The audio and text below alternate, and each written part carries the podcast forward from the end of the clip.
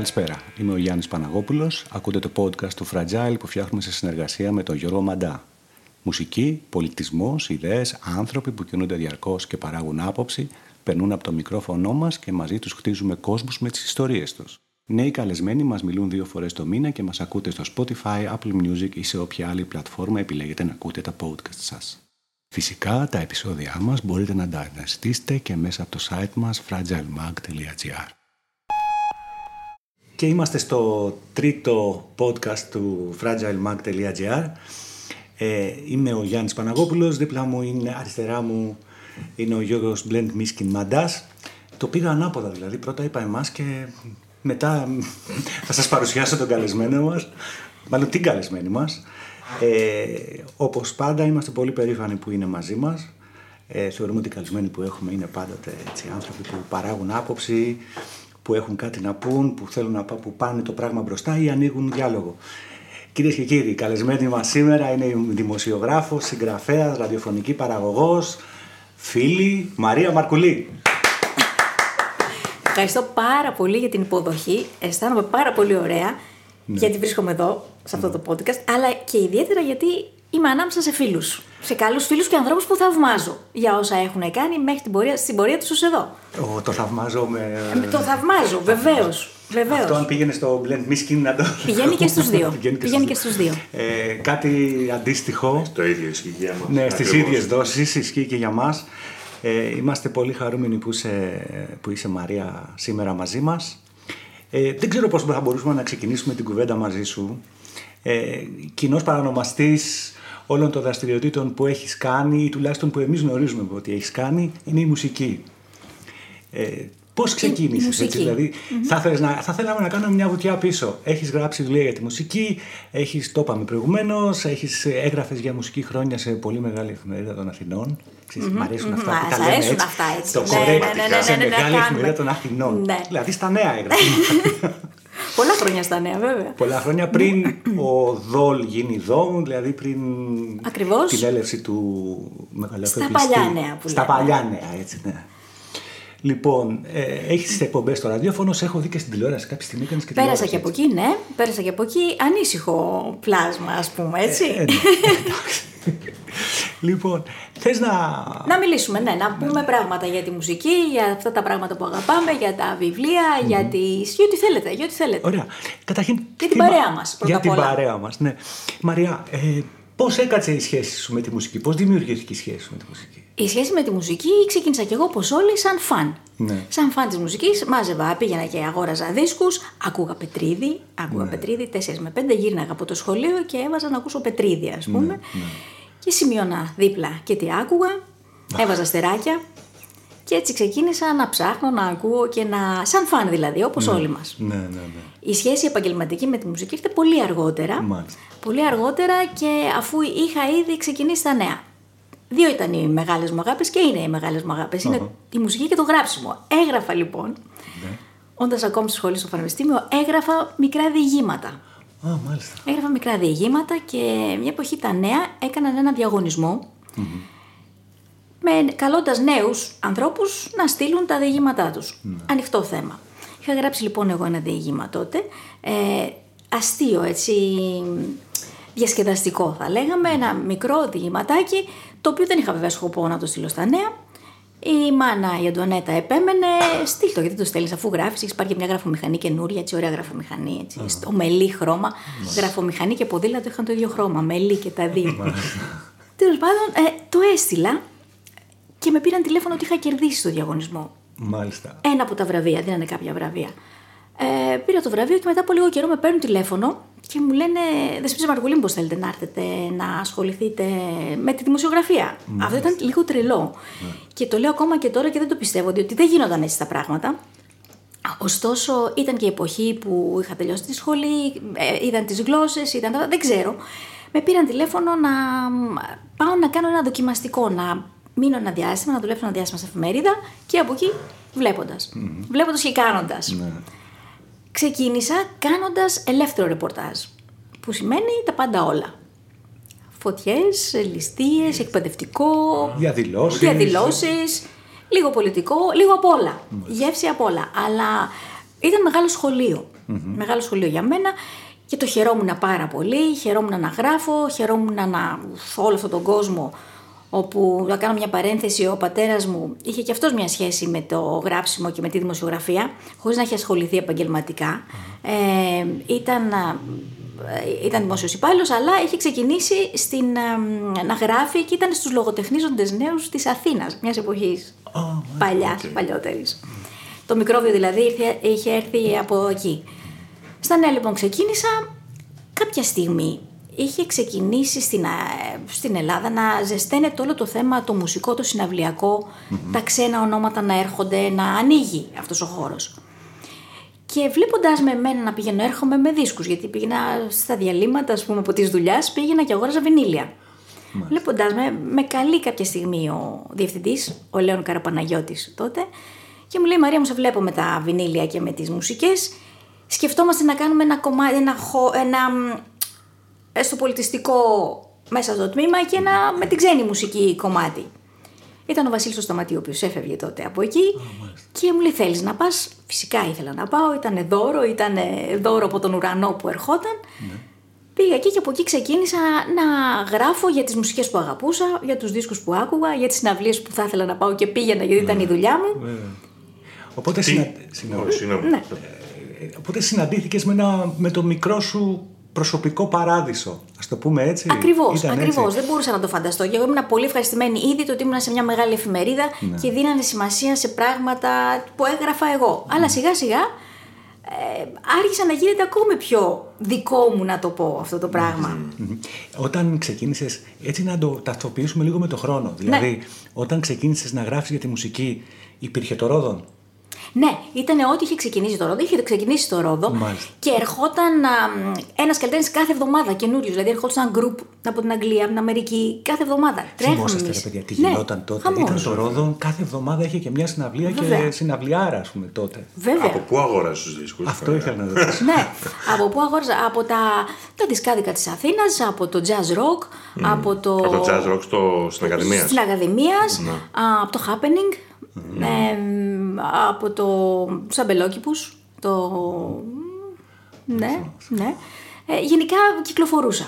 Οπότε έχουμε μια γυναίκα ας πούμε που έχει βρει ε, προορισμό στη ζωή της, δηλαδή έχει, είσαι στα νέα, δημοσιογραφής, ε, κάνεις μουσική, ε, έχει μόλις ανοίξει το Ρόδον, ε, δουλεύεις στην καρδιά της Αθήνας, να πούμε ότι το συγκρότημα Λαμπράκη τότε ήταν στη Χρήστη Οδό, στη Χρήστου Λαδά. Το νούμερο δεν το θυμάμαι. Χρήστου Λαδά 3. Μπράβο, mm-hmm. Χρήστου Λαδά 3 ήταν στο κέντρο της Αθήνας. Οπότε η Μαρία ξαφνικά βρίσκεται στο κέντρο της πόλης κάνοντας αυτό που πραγματικά θέλει. Ακριβώς, ακριβώς. Ήμουν πολύ τυχερή και μάλιστα λέγαμε και μας πληρώνουν κιόλας. Δηλαδή, μια εποχή που η δημοσιογραφία πληρωνόταν και κανονικότατα. Το θυμάσαι ε, αυτό. Ε, το θυμάμαι αυτό, ναι, ναι, ναι, είχε αυτή η εποχή. ε, αυτό ακριβώς, ναι. Και βρέθηκα λοιπόν εκεί έχοντας ήδη κάνει μερικά χιλιόμετρα στο ρεπορτάζ, το δημοσιογραφικό γενικά στο ρεπορτάζ, στο πολιτιστικό και στο μουσικό ακριβώς επάνω. Mm-hmm. Άρχισαν να γίνονται λοιπόν και τα μεγάλα φεστιβάλ. Ε, θυμάμαι ήταν το Rock Wave, το πρώτο Rock Wave στην Τραπετσόνα. Ναι. Και Μαρία, θυμάσαι; Ε, Στη Τραπετσόνα. Παιδιά, δεν ήταν Rock Wave ή ήταν ένα φεστιβάλ το οποίο το έκανε η Didi Music μαζί με την Άνωση τότε. Ήταν και η Άνωση. Ήταν. Moby, Iggy Pop, Pulp.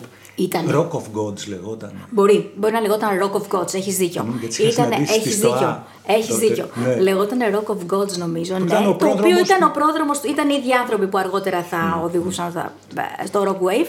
Ναι, εκεί και ε, είχαμε γίνει, ήμασταν χορηγοί σε αυτό το φεστιβάλ. Τώρα μια εφημερίδα η οποία είναι, δεν είναι εξειδικευμένο έντυπο ναι, ναι, Πού θα είναι το μουσικό που θα στηρίξει. Ήμασταν media χορηγοί σε αυτό το πρώτο φεστιβάλ, γιατί υπήρχε ενδιαφέρον. Ναι. Υπήρχε ενδιαφέρον από του από τους διευθυντές, από την εφημερίδα ολόκληρη, ας πούμε.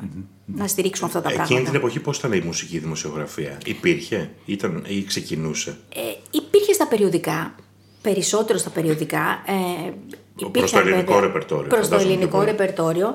Ε, θυμά, ήταν και το pop και rock που είχε προηγηθεί. Ναι, σωστά. Ε, υπήρχαν και κάποια, ο, ο ήχος βέβαια, υπήρχε, υπήρχε ένα έτσι, ε, αρκετά μεγάλο μέρος ανθρώπων που ήξεραν και έγραφαν, αλλά έχω την αίσθηση ότι σαν σε mainstream, σε εφημερίδα, σε μεγάλο μέσο, ήταν από τα πρώτα Ναι. που ξεκινούσαν. Δεν θέλω να πω το πρώτο, αλλά ήταν από τα πρώτα που ξεκινούσαν έτσι δυναμικά να καλύπτουν και να καλύπτουν συναυλιακά όχι μόνο τα επεισόδια. Δηλαδή θυμάμαι μια εποχή, μόνο όταν γινόταν κάτι και συνήθως από το αστυνομικό Αστυνομικό ρεπορτάζ. δελτίο, από το αστυνομικό Ακριβώς, ρεπορτάζ, ναι. ακριβώς. Μάλιστα. Τώρα είχαν αρχίσει και κρατούσαν ας πούμε σελίδες ανοιχτές για να γυρίσουμε το βράδυ να γράψουμε το ρεπορτάζ της συναυλίας συναυλίας του που είχε live, τα γίνει. ξέρεις, ναι, Ναι, ναι, ναι, που τα είχαν ξέρω. παρακολουθήσει. Τα ξέρω, τα ξέρω. Έχεις λοιπόν ε, γράψει όλη αυτή τη δημοσιογραφική πορεία.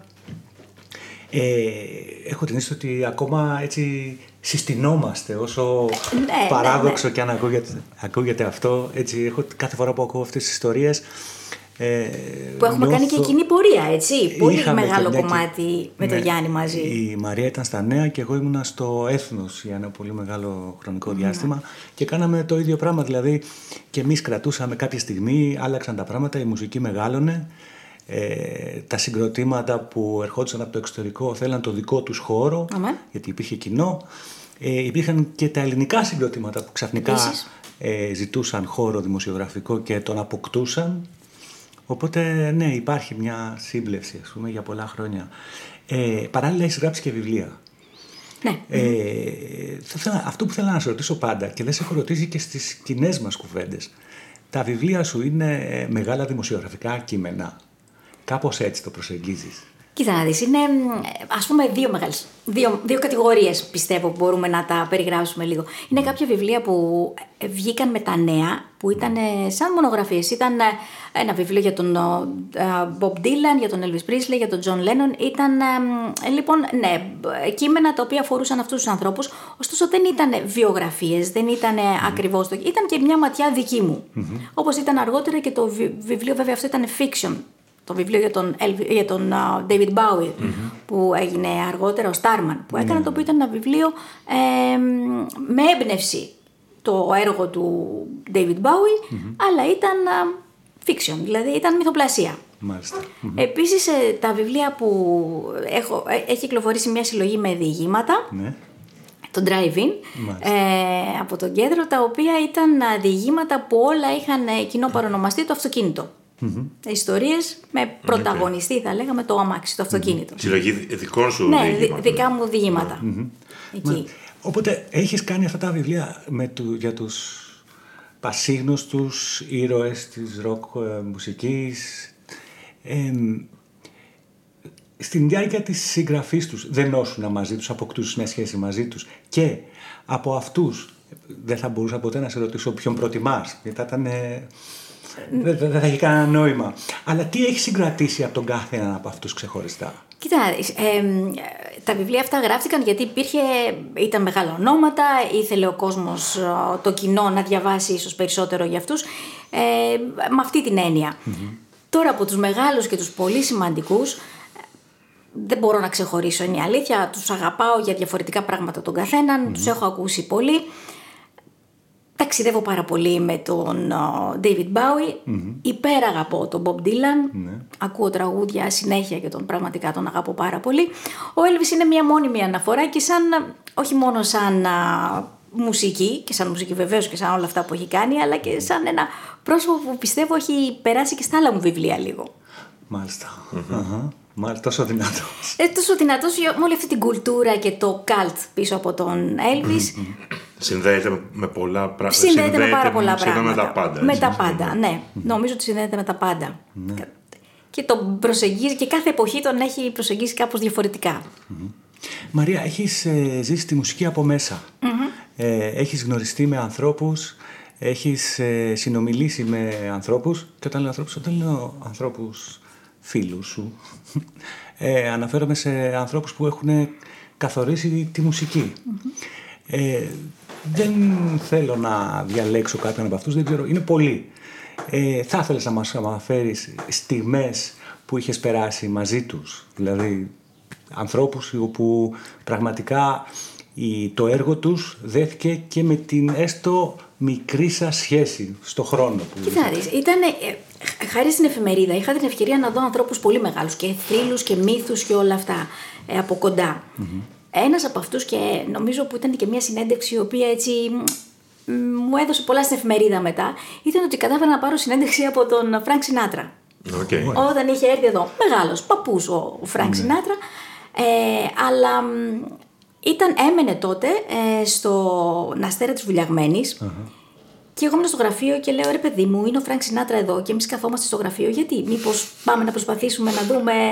Μπασκέ. Έτσι στο Μπασκε κουτουρού. δώσει. Ναι. Ναι, έτσι σου ήρθε, Και ναι. λέω, είχα τελειώσει τη δουλειά εκεί. Λέω, παιδιά, να πάω. Ναι, μου λένε. Μάλιστα. Πάω λοιπόν εκεί. Φυσικά ο άνθρωπος δεν θα έδινε συνεντεύξεις, δεν είχε λόγο να δώσει συνεντεύξεις. Το είχαν αποκλείσει. Πάω, ήταν ο Βασίλης ο Μετζελόπουλος εκεί. Τον ρωτάω, λέω, Βασίλη, στο οργανωτικό της συναυλίας ήταν εκείνος. Ρωτάω τον Βασίλη, θα μπορούσα ίσως να έχω μια κουβέντα, μια μικρή δήλωση. Μου λέει, τι να σου πω, έχει πει ότι δεν θέλει να μιλήσει, αλλά κάθονται εκεί στην άκρη. Κάθονται εκεί στην άκρη, πίνουν το απεριτίφ τους, η παρέα του, Φρανκ, του Φράνκη και αν θέλεις πήγαινε, αλλά είσαι μόνη σου. Δεν σου έχω πει εγώ τίποτα. Πάω λοιπόν, δειλά-δειλά, ήταν και από τα πρώτα ας πούμε έτσι, ανοίγματα τα δικά μου στη ε, μουσική δημοσιογραφία. Πλησιάζω, του λέω, λέω κύριε Σινάτρα είμαι δημοσιογράφος, έχω, δουλεύω στην εφημερίδα, θα ήθελα έτσι μια δήλωσή σας. Και μου λέει ο άνθρωπος κάθισε. Άμα. Και κάθομαι, παιδιά. και με κερνάει και ουισκάκι. και είμαι σε μια παρέα όπου είναι οι κυρίες, οι κύριοι που τον συνοδεύουν, ο Φρανκ Σινάτρα και εγώ.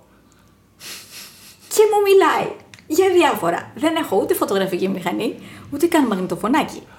Ωραία, φίλε. Ωστόσο, κρατάω σημειώσεις όσο μπορώ, κρατάω στο κεφάλι μου ό,τι μπορώ. Μου λέει ωραία πράγματα, διάφορα. Μπερδεύει και λίγο σε κάποια στιγμή, νομίζω ότι είναι στο Μεξικό. Και του λένε Όχι, Ελλάδα, Ελλάδα. Και πανέρχεται το σκηνικό. Ωραίος, πολύ χαλαρός. Γυρνάω βέβαια τους σκοτωμού μετά στην εφημερίδα για να προλάβω να γράψω, μήπως και μιλήσεις και σε κάποιον άλλον, βρε παιδιά. Και γράφω και δεν μιλάει σε κανέναν άλλον και βγαίνουμε την επόμενη μέρα με αποκλειστική συνέντευξη Φρανκ Σινάτρα. Μάλιστα. Αποκλειστική. Οκ. δεν, τρέχω, δεν τρελαίνομαι με τα αποκλειστικά και με αυτά. Πάντα έδινα τη σημασία και το βάρος να περνάμε καλά, να ακούμε ωραίες μουσικές και να κάνουμε όμορφα βέβαια. πράγματα. Αυτό. Κάπου θυμάμαι, βέβαια αυτή η κουβέντα είναι και λίγο ρετρό, γιατί πλέον νομίζω ότι η έννοια του αποκλειστικού έχει ε, εντελώς, καεί, Γιάννη. εξαφανιστεί. Ναι, ναι. Δηλαδή, Έτσι ε, ακριβώς. Είναι όλα γίνονται σε, ένα, σε πραγματικό χρόνο. Ναι. Οπότε το πρώτος κάποτε, το πρώτος που είχε σημασία ή αξία κάποτε, ε, πλέον έχει χαθεί αυτό το πράγμα. Έτσι, έτσι, έτσι. Ε, όμως υπήρχε το, το κυνήγι αυτού του πράγματος της, της είδη- αν δεν ήταν της πρωτιάς ήταν της είδησης του να προσεγγίσω τον άνθρωπο που με ενδιαφέρει και να μιλήσω μαζί του, να έρθω σε επαφή μαζί του. Εντάξει, αυτό Έτσι. είχε την αξία του. Αυτό ήταν και Κάποτε. ιδιαίτερο διότι ήταν και το ότι το κυνηγήσαμε όπως λες. Ήταν Ναι. κάτι που κυνηγήσαμε. Υπήρχαν και συνέντευξει. Α πούμε, μίλησα με τον David Bowie και με τον Lou Reed εκείνη τη μέρα που είχαν έρθει στην ελλαδα στη συναυλία στο Παναθηναϊκό. Ε, που ήταν ε, με τηλεόραση, το είχαν οργανώσει οι διοργανωτές ο Σαχπασίδης τότε και ήταν βέβαια πολύ ωραίες συνεντεύξεις. Πολύ ωραίες και γνώρισα από κοντά αυτούς τους ανθρώπους και μίλησα έτσι μαζί τους. Ήταν και αυτό κάτι πολύ ξεχωριστό. Αχα, μάλιστα. Τώρα με τις άλλες τι- τις παρέες που λέμε, με τον Nick Cave και αυτούς που ερχόντουσαν και μιλάγαμε και τους γνωρίζαμε γιατί ερχόντουσαν και άλλες φορές. Ε, ξ- μέσα στα χρόνια ξέρεις, κρατάς μερικά πράγματα από όλο Ένα αυτό πιο- το... πιο προσωπική επαφή. Ναι, ναι. Ε, εδώ πέρα έχουμε ε, αυτή η συνέντευξη, όπως είπαμε και στην αρχή. Ε, είμαστε τρεις στο τραπέζι. Τρεις της μουσικής, πρέπει να Τρεις αρχίσω της να ρωτάω κι μουσικής, εγώ βεβαίως, δηλαδή. Ναι. και έχουμε και τον καλλιτέχνη εδώ. Έχουμε και τον καλλιτέχνη, Ναι, είναι ο βεβαίως. Γιώργος ο Blend Miskin Μαντάς. Τον οποίον, παρένθεση τώρα, Ναι. θα πω Γιώργο για σένα ότι σε παρακολουθώ από πολύ νωρίς στι μουσικές Βέβαια, σου. το ξέρω. Είμαι φαν από πολύ νωρίς στη παρακολουθώ γιατί πραγματικά ε, όχι μόνο εξελίσσεται. Μου έχει το κάνει λέω, το λέω- δισέλιδο στα νέα το 2004. Α, για- Γι' αυτό Μπράβο. θέλω να το πω ότι ήταν, ήτανε- Ναι, ναι. και έγραφα γιατί πίστευα σε, αυτές, ε, σε αυτούς τους καλλιτέχνες τις ε, μουσικές που έδινες και σε όλα αυτά ότι έπρεπε να βγουν και, να, και σε άλλο κόσμο πέρα από τους α, ανθρώπους που σίγουρα σε παρακολουθούσαν και μεγάλωνε το κοινό σου και αυτά αλλά γιατί όχι να μην πάει και κάπου αλλού σε έναν άλλο κόσμο που ίσως να μην ήταν στη συναυλία ή να μην είχε τύχει να ακούσει. Ναι, έχει, έχει, συγγνώμη Γιώργο, έχει ενδιαφέρον γιατί όταν ε, είμαι σίγουρος, γιατί μέσα από τη Μαρία βλέπω και το δικό μου τον εαυτό δημοσιογραφικά, ήταν ένας ε, έτσι ιδιότυπος, ε, πώς να το πω, ακτιβισμός του να βρεις ε, νέους καλλιτέχνες ή ανθρώπους ή outsider της ελληνικής μουσικής σκηνής και να τα βγάλεις σε ένα mainstream έντυπο. Δηλαδή τότε ήταν, ας πούμε, ερχόντουσαν, θυμάμαι, οι κυκλοφορίες, οι mainstream κυκλοφορίες, από Μαράια Κάρεϊ μέχρι Nick Cave.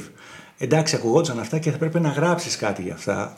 Αλλά απ' την άλλη δεν σταμάταγες και το ψάξιμο, το digging. Και όποτε Ναι. έσκαγε κάτι ενδιαφέρον ή από Ελλάδα ή από εξωτερικό, δεν είχε σημασία.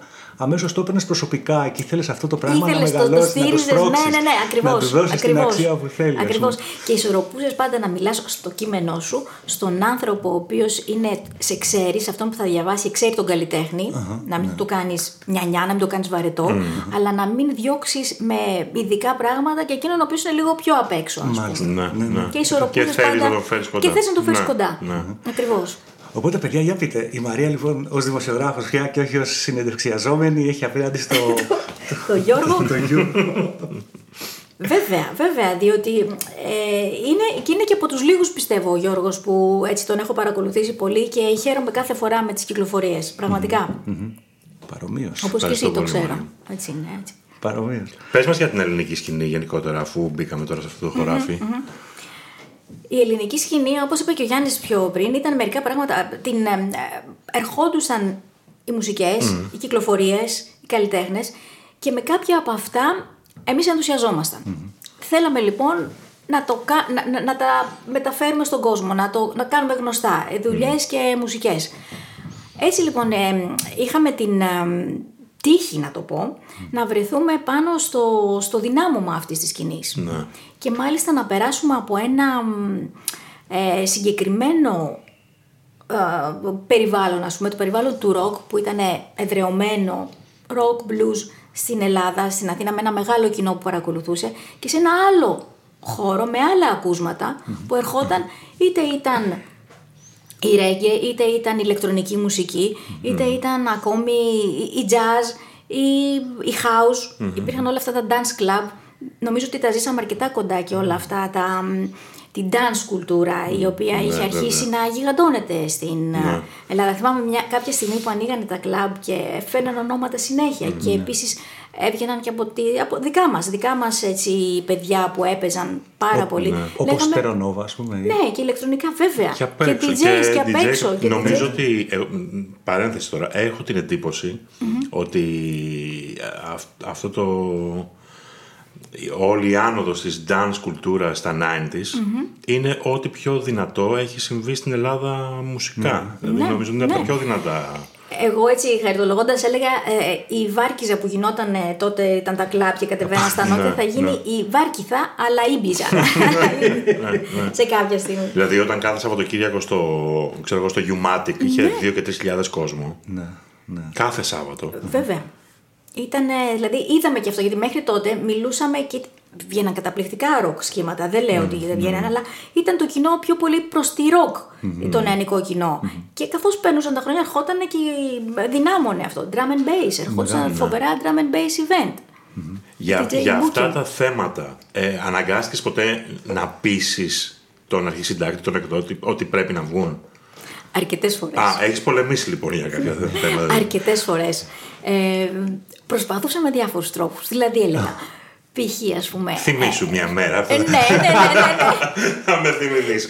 Θυμάμαι, θυμάμαι, έλεγα. «Α, Για αυτόν τον καλλιτέχνη έχει μιλήσει αυτός. Δηλαδή έλεγα για Ναι. τον Μπέκ έχει πει ο Ντίλαν αυτά και αυτά και αυτά. Μάλιστα. Για τον α, αυτός, η Massive Attack μαζεύουν τόσο πολύ κόσμο. Ε, να το δηλαδή πουλήσεις έπρεπε, κάπως. έπρεπε κάπως να το Βέβαια, πουλήσω. ναι. Κατά περίπτωση λοιπόν και, ε, και με κάποιο έτσι μικρό σπρώξιμο λέγοντας ότι πρέπει να το έχουμε διότι είναι αφορά κόσμο.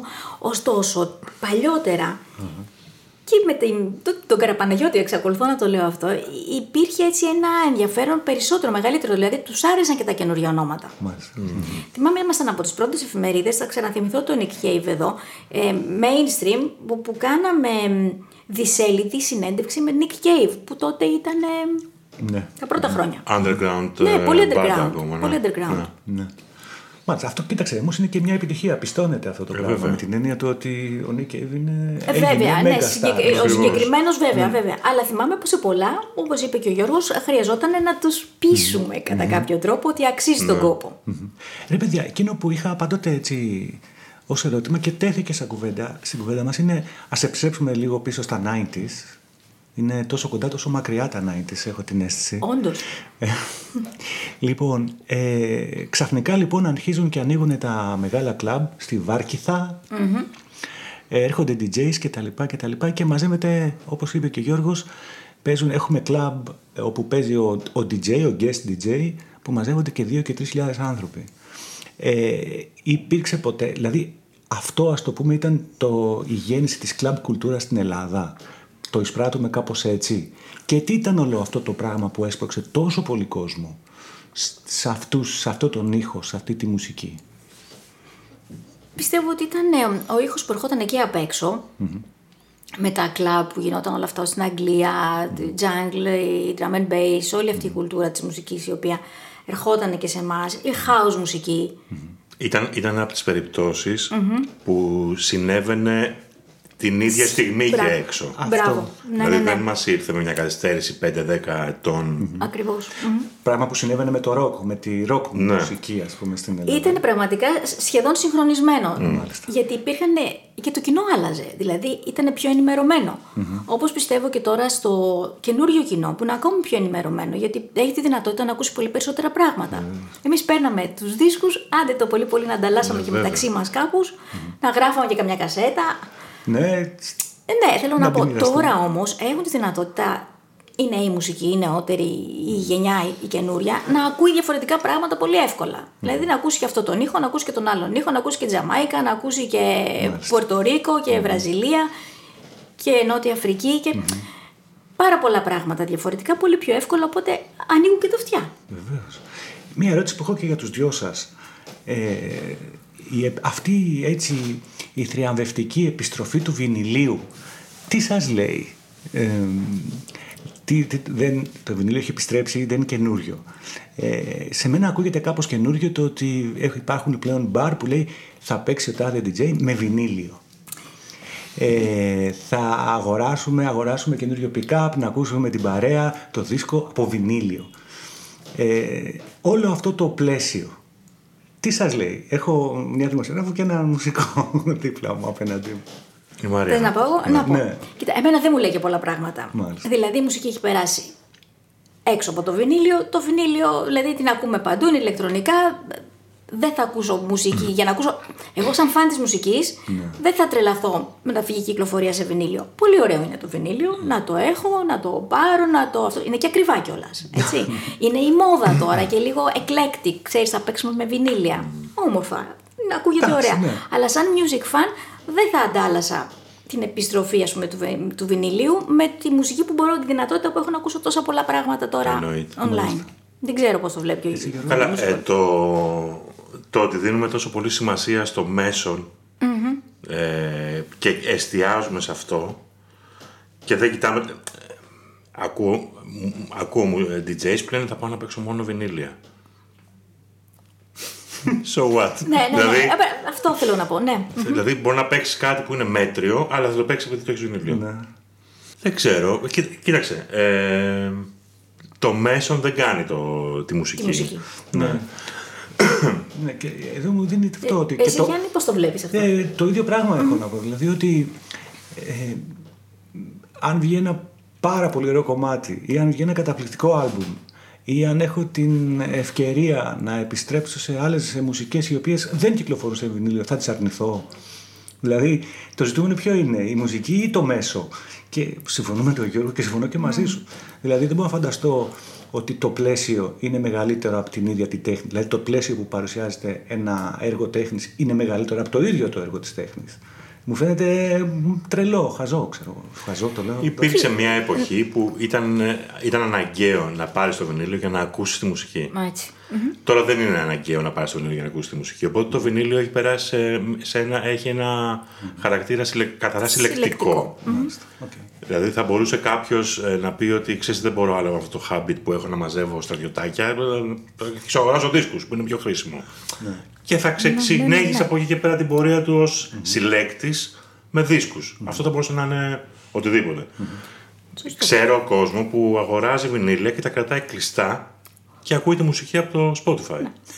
Α, οι συλλέκτες. Ναι, είναι Συλλέκτες, συλλέκτη. Και δεν συλλέκτες. θέλει να το ανοίξει κιόλας Ναι. γιατί θα, κατα... θα χαλάσει την έκδοση. Ρε παιδιά, αυτό τώρα. Πόσο μουσική είναι αυτό; Sorry, Δεν- Δεν, δεν είναι είναι μουσική. μουσική, Α, είναι- Γι' αυτό είναι σου λέω. αυτό. Θα- είναι μια μανία το να, Να έχω, έχεις να το απόκτημα. έχω Να έχεις το Ναι, απόκτημα. ναι, ναι, ναι. Μάλιστα. Υπά, υπήρχαν, εγώ ήξερα και άλλους που αγοράζανε διπλές κυκλοφορίες. Και εγώ τους ξέρω. Τους ξέρεις Ναι, αυτούς. Ε, βέβαια. βέβαια. Για να μία να ακούνε παλιά και Και μία μία για να την καβάτσα, έχουν. ναι. Ναι. υπάρχουν αυτά. Το, μπορώ να καταλάβω ότι μ, είναι μια γενιά που έχει μεγαλώσει, και εγώ το έχω, δεν είμαι έξω από αυτή. Έχει μεγαλώσει με το να διαβάζω τις πληροφορίες για τον καλλιτέχνη, να δω τα, τους στίχους, να δω το ένα. Και πάλι όσο και να τα ζυγίσω, όταν έχω τη μουσική, τόσο πολύ μουσική και μπορώ να ακούσω με τόσες διαφορετικές έτσι, με τις, τις εφαρμογές, με, στο Ναι, σπίτι ναι, μου εδώ ναι. δεξιά-αριστερά. Βέβαια, μην γενικεύουμε γιατί υπάρχει κόσμος που είναι old school και αγοράζει Και βινίλια αγοράζει, για να το δεν το- ακούσει. βεβαίως, έτσι. ναι. Και, γίνεται, υπάρχει. και, ό- και ό,τι λέμε γίνεται με απόλυτο σεβασμό. Όχι, Και ναι, να- ο ναι, καθένας- να σα πω και ο κάτι, καθένας παιδιά. κάνει ό,τι Έχω, θέλει. έχω ένα σπίτι που δεν έχει τείχους. Έχει βινίλια. Τι Ναι, να το τα κάνω, ναι, το ξέρεις. το καταλαβαίνω. Απλά σαν φαν της μουσικής που θέλω να ακούσω ωραία πράγματα, καινούρια πράγματα επίσης. Ναι. Φρέσκα πράγματα μπορεί να- θέλω. Ναι, Απλά ναι. δεν μπορούμε να στεκόμαστε στο, στο medium και να μην, να μην ξεπερνάμε δηλαδή το, το μέσο. Έτσι νομίζω κι εγώ. Ναι. Η Δηλαδή δεν πάμε σε μπαρ που παίζουν μόνο βινιλία, Γιάννη. Αυτό, Αυτό εκεί να είναι. καταλήγει. Δεν πάμε, Δεν δεν πάμε. Έγινε, εντάξει. Αν τύχει βέβαια, θα πάμε και εκεί. Αλλά Αν τύχει. παρέα, την παρέα. Για την παρέα, Για την παρέα. Λοιπόν, Για την παρέα, ναι. Η Μαρία είναι και ραδιοφωνική παραγωγός ε, και στην εκπομπή της που είναι στον... Είναι στον, κο- στο κόσμος. Σάββατο βράδυ, ε, ένα δίωρο 8 με 10. Λοιπόν, παιδιά, να την ακούσετε.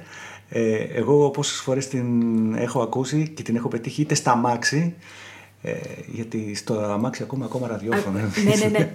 Εκτός αν βγουν αμάξια που θα έχουν και βινίλια, δισκ- pick-up μέσα, να βάζουμε τους δίσκους. Όπου θα είναι άλλη φάση τότε. Λοιπόν, ε, οι επιλογές, οι εκπομπές της Μαρίας είναι, ε, είναι πώς να σας πω, έχει, έχει ένα, κλι- υπάρχει μία αισθητική και πολλά διαφορετικά μουσικά είδη. Αυτό είναι κάτι το οποίο εμένα μου αρέσει πάρα πολύ όταν ακούω τις εκπομπές σου. Ευχαριστώ πάρα πολύ. Αυτό το Ευχαριστώ καταφέρνει πάρα πολύ. κάποιος μόνο όταν πραγματικά ξέρει να συνδέσει πράγματα που δεν Ευχαριστώ είναι πάρα πολύ. αναγκαστικά του ίδιο είδος. Έτσι δεν είναι; Ναι, ναι, έτσι είναι. Ε, το κάνω με πολύ αγάπη και με πολύ ενδιαφέρον και, και για μένα είναι ένα ωραίο παιχνίδι να βρίσκω αυτούς τους τρόπους με Πόσο το οποίο ελεύθερο συνδέω. είναι το, η επιλογή στο ραδιόφωνο; Εσύ είσαι Είμαι, ελεύθερη; είμαι, είμαι, ε, θα σας πω παιδιά ότι παίζω, εν- είναι ένα δύο ώρο με καινούργια πράγματα, καινούργιες μουσικές, καινούργιες κυκλοφορίες. Αυτό α, το λέω και μου λένε Μα είναι δυνατόν, είσαι τρελή, ποιος θα ακούσει δύο ώρες καινούργια κομμάτια. Ε, πιστεύω όμως, επειδή πιστεύω, διαλέγω τις μουσικές όχι επειδή είναι καινούργιες ή επειδή είναι ένα στυλ ή επειδή είναι ένα αλφα, ένας τρόπος, ένα. Διαλέγω τι μουσικέ γιατί πιστεύω είναι καινούργιες κυκλοφορίες, αλλά είναι κομμάτια που θα ήθελα να μοιραστώ με τους φίλους μου ένα Σάββατο βράδυ. Αυτό ακριβώς. Θα ήθελα να βάλω, άκου αυτό, Γιάννη, α, για δες αυτό, Γιώργο. Α, Πράγματα που θα μας αρέσουν και θα μας κρατήσουν ωραία. Δηλαδή, είναι επιλογές. Εσύ δεν έχεις ε, περιορισμούς. Μάλλον δεν έχει ο σταθμός Δεν έχει περιορισμούς. σταθμός. Όχι, όχι. Οι περισσότεροι όμως σταθμοί πλέον έχουν. Έτσι δεν Έχουν, είναι; έχουν. Έτσι, ακούμε ένα playlist, ακούμε κομμάτια μέσα στη μέρα συνέχεια τα ίδια και τα ίδια. Εσύ πιστεύεις ότι ο, ο, ραδιο- ο ρόλος του ραδιοφωνικού παραγωγού με, στους σταθμούς που υπάρχει, που, που υπάρχει playlist Ναι. είναι, έχει ξεφύγει από το... Δεν, δεν έχει μουσική επιλογή, δεν έχει προσωπικότητα δική του στη μουσική; Πιστεύω, πιστεύω ότι αυτό που αξίζει και αυτό που με έκανε και μένα σαν ακροάτρια να ακούω ραδιόφωνο και να είμαι στο ραδιόφωνο είναι να ακούσω κάποιο παραγωγό με την ο- επιλογή τη δική του. Την άποψή Τι έχει να μου του, μάλιστα. προτείνει. Ναι. Και ακόμη περισσότερο, παρότι δεν ισχύει, βλέπουμε πάρα πολλά ραδιόφωνα, ακούμε που δεν παίζει αυτό το, το σενάριο, αυτή, Ναι. αυτή η πραγματικότητα. Ε, πιστεύω ότι ακόμη περισσότερο αυτή την εποχή, με ό- όλη αυτή τη μουσική που είναι διαθέσιμη και όλα όσα μπορεί κανείς να ακούσει και να χαθεί μέσα σε αυτά, ένας λαβύρινθος μπορεί να είναι, ε, ο ρόλος του παραγωγού είναι αναβαθμισμένος. Δηλαδή, κανονικά πρέπει να είναι αναβαθμισμένος, διότι θα βέβαια. λειτουργεί σαν ένα φίλτρο. Να σου προτείνει μερικά πράγματα. Γιατί να ακούς, ας πούμε, τι έχει να σου προτείνει η λίστα του Spotify, του Tidal ή δεν ξέρω εγώ τι. Ναι. Με αυτή την έννοια το λέω περισσότερο και νομίζω ότι και αυτό, προσπαθούμε, αυτό προσπαθούμε να κάνουμε και στο σταθμό, δηλαδή να προτείνουμε πράγματα. Μαρία, ε, ξέρεις τι γίνεται; Επιστρέ... Ας πούμε, είχαμε τη μουσική βγει το δεκαετία του 60, έχουμε ξεκαθαρίσει ποιες μουσικές μας αρέσαν, ποιοι ήταν οι ήρωε της, τι πράγματα μας άρεσαν, τι δεν μας άρεσαν ή επαναανακαλύπτουμε πράγματα. Το ίδιο συνέβη και με τη δεκαετία του 70 και με το 80 και με το 90 και με τα Zeros. Ε, στην εποχή που ζούμε σήμερα, mm-hmm. τη δεκαετία του 20, κυκλοφορούν κάπου, αν θυμάμαι καλά, ε, καθημερινά γύρω στις 100.000 νέα άλμπουμ, singles, κομμάτια κτλ. Ναι. Καθημερινά, παγκοσμίως. Ε, αυτό δεν θέλω να το αθροίσω γιατί το νούμερο είναι εξωφρενικό. Άστο αν γιατί χρόνο. ναι, άστο, ναι, ναι, ναι, θα γίνει. Ε, τελικά αυτό είναι ένα θεωρητικό ερώτημα. Πώς θα διαλέξουμε στο μέλλον τη μουσική που μας άρεσε σήμερα; Το έχεις ποτέ σκεφτεί αυτό; το έχω σκεφτεί εξή και ειδικά το σκέφτομαι κάθε τέλος χρονιάς που κάνουμε τα flashback και τα ναι. απολογιστικά και τα τέτοια. Και μετά, αφού κάνεις τα απολογιστικά, θυμάσαι όλα εκείνα που ξέχασες να βάλεις μέσα στα απολογιστικά και λες. Όχι. Και τα βλέπεις δημοσιευμένα και λες. Ω, ξέχασα αυτό. Ναι, είναι μια πολύ καλή ερώτηση νομίζω και είναι κάτι που μας προβληματίζει και που πρέπει να μάθουμε και να ζούμε με αυτό. Ότι πια οι μουσικές που θα θυμόμαστε στο μέλλον για αυτά που ζούμε τώρα θα είναι πολύ διαφορετικά. Δηλαδή, ε, μέσα από όλη αυτή την επιλογή ας πούμε, μουσικής που γίνεται από τον καθένα μας και ξεχωριζουμε είναι σαν να έχεις πολλές μικρές αιστείες που θα ακολουθείς κάποιους ανθρώπους, θα παρακολουθείς, θα ακούς τις μουσικές τους. Όπως και εμείς μεγαλώσαμε ακολουθώντας κάποιους παραγωγούς, παρακολουθώντας τους μάλλον, ναι. έτσι πιστεύω και οι νεότεροι θα βρίσκουν κάποια Έχει αλλάξει ο τρόπος τελείως που συνδέεσαι με τη μουσική. Να μην πω που ακούς, να πω που συνδέεσαι. Μάλιστα. Τελευταία ερώτηση. Ο χρόνος κυλά εύκολα με τη Μαρία. Ε, είμαστε παραμονές των φεστιβάλ που θα γίνουν στην Αθήνα. Τα ονόματα είναι, κυκλοφορούν, πέφτουν καθημερινά νέα ονόματα, ανακοινώνονται νέες μέρες. Βροχή. Βροχή. Λοιπόν, ε, ας κάνουμε μια έτσι κοινή ερώτηση ας πούμε. Ε, Ποιες είναι οι συναυλίες που θα δεις φέτος το, το φετινό καλοκαίρι; Στη Μαρία, ποιες είναι οι φετινές συναυλίες που θα δει ο Γιώργος αυτό το καλοκαίρι; Μπορεί να έχεις και δικές συναυλίες. Πού θέλω να τις δω. Όχι, Λοιπόν, και θα πω κι εγώ, άμα θέλετε, ρωτήστε με όμως. Κοίτα, αυτό θα γίνει κάποια στιγμή. Ξέρεις, θα μπορεί ο καλλιτέχνης να κινείται και μέσα στο κοινό. Ναι. Είμαστε έτοιμοι για όλα. Δεν τρόμαξες, εγώ δεν θα γύρω, θα με διώξουν. και εγώ θα πηγαίνω να τους βλέπω. Όχι. θα έχεις τη δυνατότητα πολλαπλές προσωπικότητες, ε, ξέρεις. Ε. Science fiction, σου λέω, εμένα μου αρέσει το science fiction. Μου αρέσει πάρα πολύ το science fiction, οπότε λειτουργεί. Ε, να δούμε, ναι, τι συναυλίες θα βάλουμε κάτω, τι θέλουμε να δούμε. Ναι. Να πω εγώ έτσι τι μου ναι. στο μυαλό. Ε, ο Wu Clan. Ναι. Μ' άρεσε πάρα πολύ. Ε, Ως Μουτάντες έχει συναυλία επίσης. Okay. Herbie Hancock λέγαμε επίσης. Ε, The Comet is Coming. Τον φε... Τους φέρνουν στο ad. Έχει πολλές, τώρα έχω ξεχάσει αρκετές. Ροζαλία θα ήθελα να δω. Μάλιστα, ναι. Θα ξαναθυμηθώ για καμιά άλλη, θα θυμηθώ. Ναι. Εγώ στο Herbie Hancock θέλω να πω. και στους Wu-Tang. Να πω κι εγώ. Ναι, βέβαια. Λοιπόν, παιδιά, στα, στα Wu-Tang και Herbie Hancock. Θα συναντηθούμε εκεί. Θα συναντηθούμε, μπορεί. Ναι, τα πάντα είναι πιθανά. Και εγώ ρε παιδιά θέλω να δω και για ακόμα μια φορά ε, Σούζι Σου. Σούζι, ναι, ναι, ναι. Αμέ. Και mm-hmm. εγώ θέλω να δω και Ρόιξο, δεν ξέρω, μου αρέσει. Α, Ρόιξο, ναι, αμέ. Ωραία live είναι. Και Πολύ ωραία live. Εντάξει, ναι, δεν έχουμε και λεφτά για όλα. Ε, είναι πολλές, είναι πάρα πολλές συναυλίες πραγματικά. Δηλαδή. Ναι. Και για όλα τα είδη. Ο Ρόμπι Williams για παράδειγμα που είναι Α, ναι, pop, στο, στο Rock Wave. Είχα, τον είχα δει την προηγούμενη φορά ναι. που είχε έρθει και ήταν εντυπωσιακός. Ε, Πάρα πολύ ωραίο live. Mm-hmm. Πολύ ωραίο live. Για live δηλαδή να το ευχαριστηθείς. Για πες μας έτσι τρία live που είναι top. All favorite. Top, top, top. Ναι. Ε... Και πες μας και τρία που κλαις τα λεφτά σου. Όχι, δεν θα όλα αυτά, αλλά... Ε, ε, λοιπόν, θα, θα, σου πω αυτό που λέω, που το έλεγα και προχθές αυτός. Ντάμιαν Μάρλεϊ μου άρεσε πάρα πολύ. Ναι. Μ' άρεσε πάρα ναι. πολύ και δεν έχουμε και την ευκαιρία να βλέπουμε τέτοια... Είχα συγκινηθεί με αυτή τη συναυλία. Να πω Nick Cave, ναι εντάξει, μου έχει αρέσει πολλές φορές που έχει έρθει.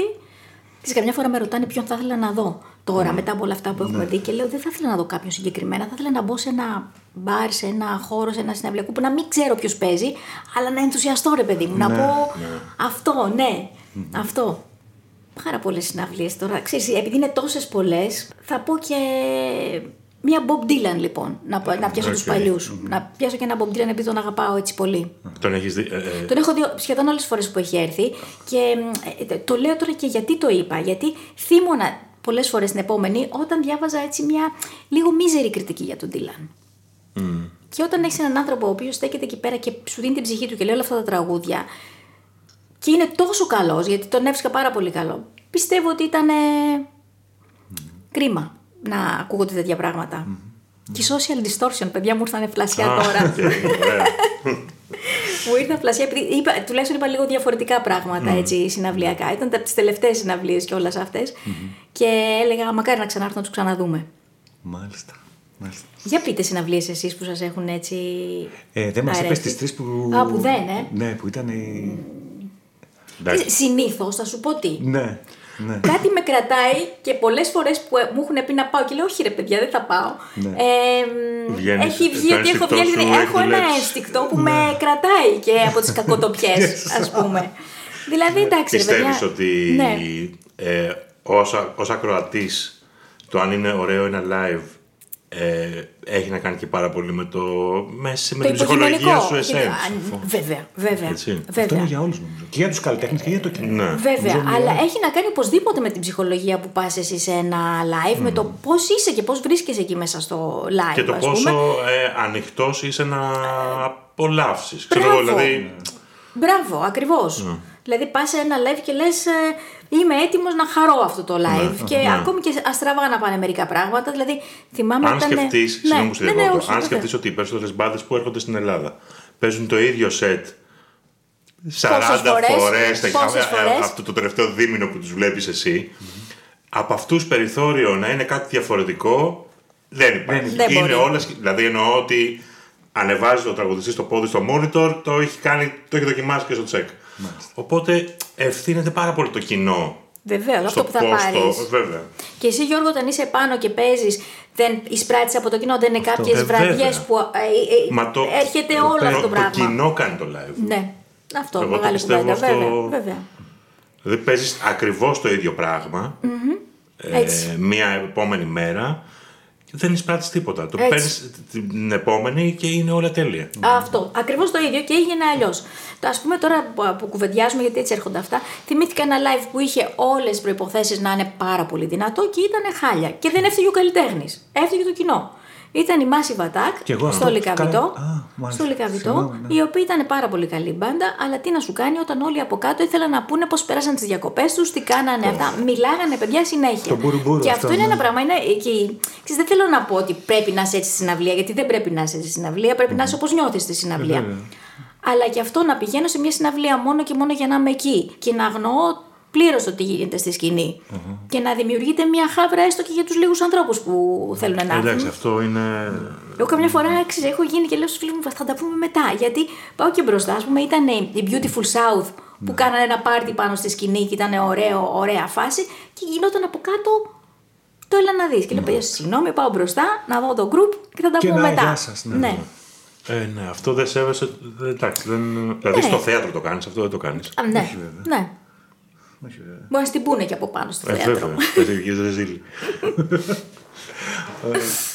ε, κάπου εδώ τελειώσαμε την κουβέντα που είχαμε με τη Μαρία. Ευχαριστώ πάρα πολύ. Ναι, Ευχαριστώ. Εμείς ευχαριστούμε. Ακούγεται κάπως το τελειώσαμε, ρε το, δηλαδή... Κλείνουμε, ρε παιδί μου, τη κλείνουμε, ναι, ναι, ναι, ναι, ναι. Λοιπόν, κλείνουμε τη συζήτηση μας με τη Μαρία. Ε, ήταν, είναι πάντα έτσι όμορφα όταν μοιραζόμαστε χρόνο μαζί της. Ε, θα ξαναβρεθούμε και εκτός podcast. ναι. Εγώ ξεχνάω ότι μιλάμε και στο μικρόφωνο και αυτά. Νιώθω ότι είμαστε μια παρέα έτσι που τα λέμε και μιλάμε για πράγματα που μας αφορούν και ξέρουμε και ναι. θέλουμε να τα μοιραζόμαστε. Έχεις δίκιο, Μαρία, και εγώ έχω ξεχάσει ότι υπάρχει το μικρόφωνο εδώ μπροστά και έχω αφιερωθεί στα, έτσι, στα πρόσωπα και στις κουβέντες που κάνουμε. Όπως και αν έχει, σε ευχαριστούμε πάρα πολύ που ήσουν έτσι μαζί μας στο podcast του Fragile. Ε, σε ευχαριστούμε για τον χρόνο σου, τη διάθεση, τις λέξεις. Εγώ ευχαριστώ πάρα πάρα πολύ. Ωραία. Λοιπόν, ε, ήταν η Μαρία η Μαρκουλή, ήμασταν εμείς, ο Γιώργος ο Μπλεν Μίσκιν Μαντάς και εγώ ο Γιάννης ο Παναγόπουλος. Σας ευχαριστούμε που μας ακούσατε. Καλή συνέχεια. Καλή συνέχεια.